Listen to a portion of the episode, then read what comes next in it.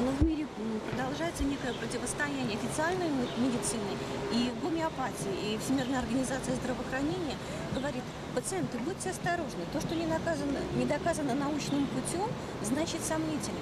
И тем не менее, ваша практика и практика многих пациентов доказывает то, что гомеопатия сегодня способна э, ну, лечить многие заболевания, э, которые не всегда под силу официальной медицине. Скажите, в чем причина, да?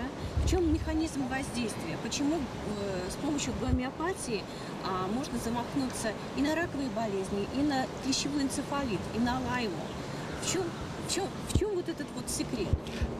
Я начну с последнего. На лайму лучше не замахиваться. Все-таки это символ счастья.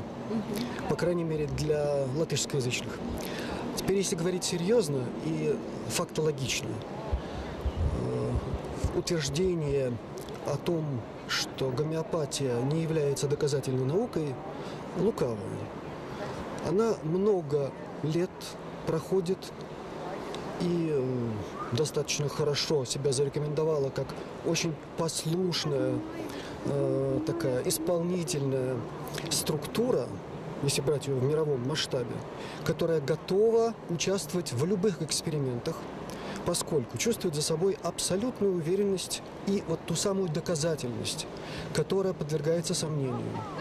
Более того, э, чем больше изобретается новых способов исследования материи и энергетических свойств материи, энергоинформационных свойств материи, тем более тщательно проверяются те самые гомеопатические средства, которые действительно в практике доказали за более чем 200-летнюю историю развития гомеопатии как науки возможность помощи и реального излечения таких заболеваний, как боррелиоз, болезнь Лайма, как энцефалит, как многие виды опухолевых заболеваний и так далее, и так далее, и так далее. И здесь можно продолжать до бесконечности.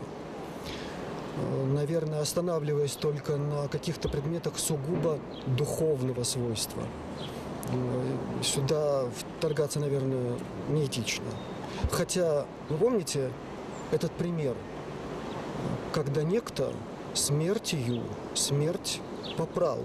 А ведь это гомеопатический принцип. Исцеление подобным. Мало кто сегодня об этом задумывается, но ведь это факт. А очень важно а, нам рассказать э, и дать понять зрителям, в чем механизм. Потому что э, что видит перед собой пациент? Он видит, как гомеопат, исследуя а, конкретного человека, дает ему э, какие-то маленькие маленькие шарики, да, и то есть что происходит, какой сам механизм, что они в организме, как они действуют, соединяясь с чем, что, что при этом получается, каким образом вот этот сам механизм. Вот. То есть вы просите меня сейчас в двух словах изложить э, Да, докторскую диссертацию. Примерно так. Ну, Я попробую. Я не, не случайно упомянул э, такие реалии наших времен, как энергия, материя, информация. Сегодня существует, несмотря на попытки причислить ее к э, числу лженаук, такая наука, как энеология. Это наука об энергоинформационном обмене человека и окружающей среды.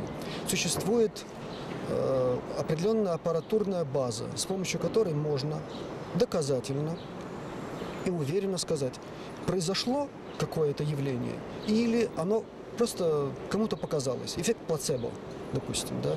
То есть игра на том, что кто-то во что-то верит. Да, такие вещи существуют в нашей э, конвенциональной медицине, которая называется официальной.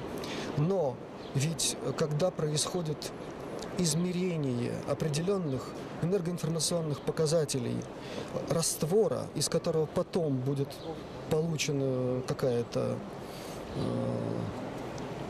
инстанция, которую получит пациент. Кстати, далеко не всегда от самого гомеопата. Э, К счастью, в Риге есть гомеопатическая аптека. Все это э, фактически на аппаратуре показывает, что есть изменения в ту или иную сторону.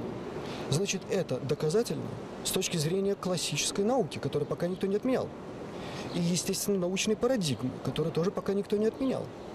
Поэтому в момент определения того или иного препарата, который будет выдан пациенту или самим гомеопатом, если он является производителем гомеопатического средства или аптекой, этому моменту предшествует очень серьезная, глубокая, всесторонняя работа гомеопата, кстати, который в некоторых странах не обязательно должен быть врачом-клиницистом. Существует законодательство, по которому в некоторых странах можно стать гомеопатов, гомеопатом, не будучи классическим врачом. Это тоже о чем-то говорит, но это отдельная тема. Так вот, к этому моменту должен быть произведен анализ, должна быть произведена какая-то аналитическая, серьезнейшая работа на основе законов, которые приняты во всей гомеопатии, в классической гомеопатии, законов постановки не диагноза, а картины заболевания. Гомеопаты никогда не ставят диагнозов. Они выясняют картину заболевания, которая всегда присутствует в личности пациента, а отсюда строго индивидуальный подход, а не конвейерный. А это вы сами понимаете, это уже кому-то может не нравиться, да? То есть другой вариант подхода. Это обязательно в наше время должно сопровождаться дополнительными методами исследований, если таковыми владеет гомеопат. Это очень желательно. Ну, метод, допустим, экспресс-диагностики либо по методу Райнхарда Фолля, либо с помощью какого-то другого верифицированного способа аппаратурной диагностики.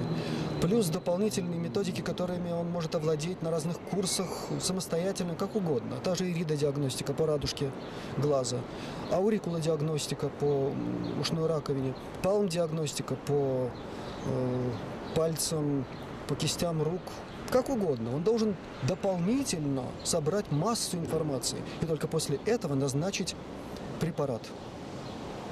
Вот так обстоят дела в современной гомеопатии. Теперь последнее. Что же является действующим началом? Что же лечит? И вот если раньше, во времена Ганимана, основателя гомеопатии, которая официально родилась э, в конце XVIII века, в начале XIX века, было принято говорить о некой энергии природы, о силе жизни природы, о жизненной силе, если угодно. Как угодно это можно было называть, но это всегда сопровождалось э, воздеванием рук вверх, указанием на некие непознанные пока еще природные силы. А сегодня мы говорим о том, что существуют некие энергоинформационные процессы, в которых участвует биоэнергоинформационная сущность человека. И когда человек принимает те или иные гомеопатические средства, начинается взаимодействие энергии и информации, которые заложены в гомеопатическое средство, с энергией и информацией, которая присуща конкретному, совершенно конкретному уникально индивидуальному человеку, его личности, его энергетике, его физиологии. А, понятно.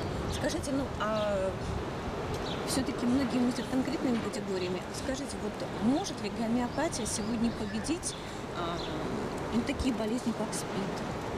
Вот если она что-то восстанавливает за счет энергии, за счет информации и так далее. Есть может ли гомеопатия сегодня, э, которая считается традиционно неизлечимой болезнью, вот как-то в чем-то в этом помочь? Проблема СПИДа на сегодняшний день, и я сейчас выражу не свою личную точку зрения, хотя она совпадает с той, которую я выскажу. Это проблема э, общечеловеческая. Это проблема морали и нравственности в науке, поскольку на сегодняшний день существует такая очень удобная вещь, как интернет, в которой есть строгие факты, интервью тех самых ученых, которых принудили объявить миру о существовании неведомого СПИДа, вируса. И в этих интервью они признаются в том, что это было сделано под нажимом, что это неправда, что существуют индивидуальные реакции организма которые у всех свои, но которые загоняются в прокрустово ложе некой схемы, некой системы, запрограммированной на существование какой-то искусственной проблемы. А дальше под эту проблему заранее по титанической программе отводятся миллиарды и миллиарды денег. Вот в чем заключается проблема СПИДа. Не в том, что существует вирус, еще раз повторяю, а в том, что существует проблема в морали и нравственности и в науке. Она существует э, везде и в среде гомеопатов тоже. Нет э, совершенных людей. У каждого бывают свои ошибки. Вот нельзя повторять ошибок, которые ведут к разрушению самого главного, самого основного. Это морально-нравственных ориентиров. Что же касается способности гомеопатических средств помогать в самых разных случаях, которые я уже упомянул, то это доказанный факт. Более того, я бы сказал так. Прошло уже больше 200 лет. Если бы гомеопатия была вредной, безосновательной, шарлатанской наукой, в кавычках, или каким-то способом выманивания денег у доверчивых пациентов, я думаю, что за 200 лет это все было бы разоблачено, предъявлены бы миру были факты, но факты вопиют о другом. Действительно, существуют определенные способы помощи конкретным людям в конкретных ситуациях. Вот в этом тонкость. Не может быть огульного утверждения, что гомеопатия всех излечит от всего. Гомеопат всегда подходит к человеку как к индивидуальной личности, если угодно, как к уникальной вселенной, которой нужно подобрать золотой ключик. Это его заветная цель. И когда ему это удается, гомеопат, настоящий гомеопат, он так же счастлив, как и его пациент, которому ему удалось помочь. Уверяю вас, это и в моей практике было, и в практике всех э, моих коллег, которых я хорошо знаю, не только в Латвии, но и во всем мире. А, Скажите, я уже читала о тех конкретных случаях, которые вы приводили. Может быть, вы нам тоже сейчас расскажете ну, какие-то конкретные случаи, когда вы говорите, и пациент счастлив, и гомеопат тоже. да? Сколько угодно. Начну с того же боррелиоза. Вспышка болезни Лайма, боррелиоз, произошла не так давно у наших северных соседей, и они, э, впрочем, как и у нас, до сих пор не знают, что с этим делать. То есть клиническая, академическая, конвенциональная, как ее не называем, медицина, она только разводит руками и говорит, вы знаете, у вас диагноз боррелиоз, мы вас будем поддерживать, мы вас будем лечить. И это при том, что доказано, что против вирусов не существует антибиотиков. То есть речь идет о паллиативной, заместительной, поддерживающей терапии, чтобы смазывать картину заболевания. Э, По крайней мере, в Эстонии у меня более 20 случаев подтвержденных, подчеркиваю, подтвержденных э, анализов отсутствия у пациентов этого заболевания после того, как они получили минимальные дозы необходимых препаратов. Это, кстати, препарат так и называется. Lyme disease по-английски. Болезнь Лайма. Э, Он есть э, в разных вариантах в английской аптеке гомеопатической э, под этим названием. В аптеке венской боррелиоз, в аптеке другой, может называться по-другому, в Индии третьим каким-то образом. Суть не меняется. Берется агент заболевания, а дальше специальным образом приготавливается гомеопатический препарат, который будет лечить именно от этой проблемы и только от нее, не затрагивая никаких других. Снайперским образом. Точно так же за последние, скажем, 15 лет, что я получил э, возможность пользоваться гомеопатическими препаратами английской гомеопатической аптеки. Я не буду называть ее в эфире, рекламы не нужно. Ни один из э, людей, которые получили и от меня, и от моих коллег, с которыми я поделился этим препаратом, не заболел энцефалитом. А в случаях заболевания энцефалитом симптоматика проходила очень быстро и очень мягко и плавно. В том случае, если он обращался в уже состояние заболевания. Но те, кто получали эти препараты и принимали их в самый момент укуса или в пределах недели-двух после укуса клеща, с ним ничего не происходило. Даже если было констатировано, что клещ э, имел в себе такую инфекцию. Вот там факты. М, Есть факты и другого рода. Но я думаю, что вот этих двух достаточно. Мгм. Спасибо. Спасибо. Спасибо. Достаточно? Мгм.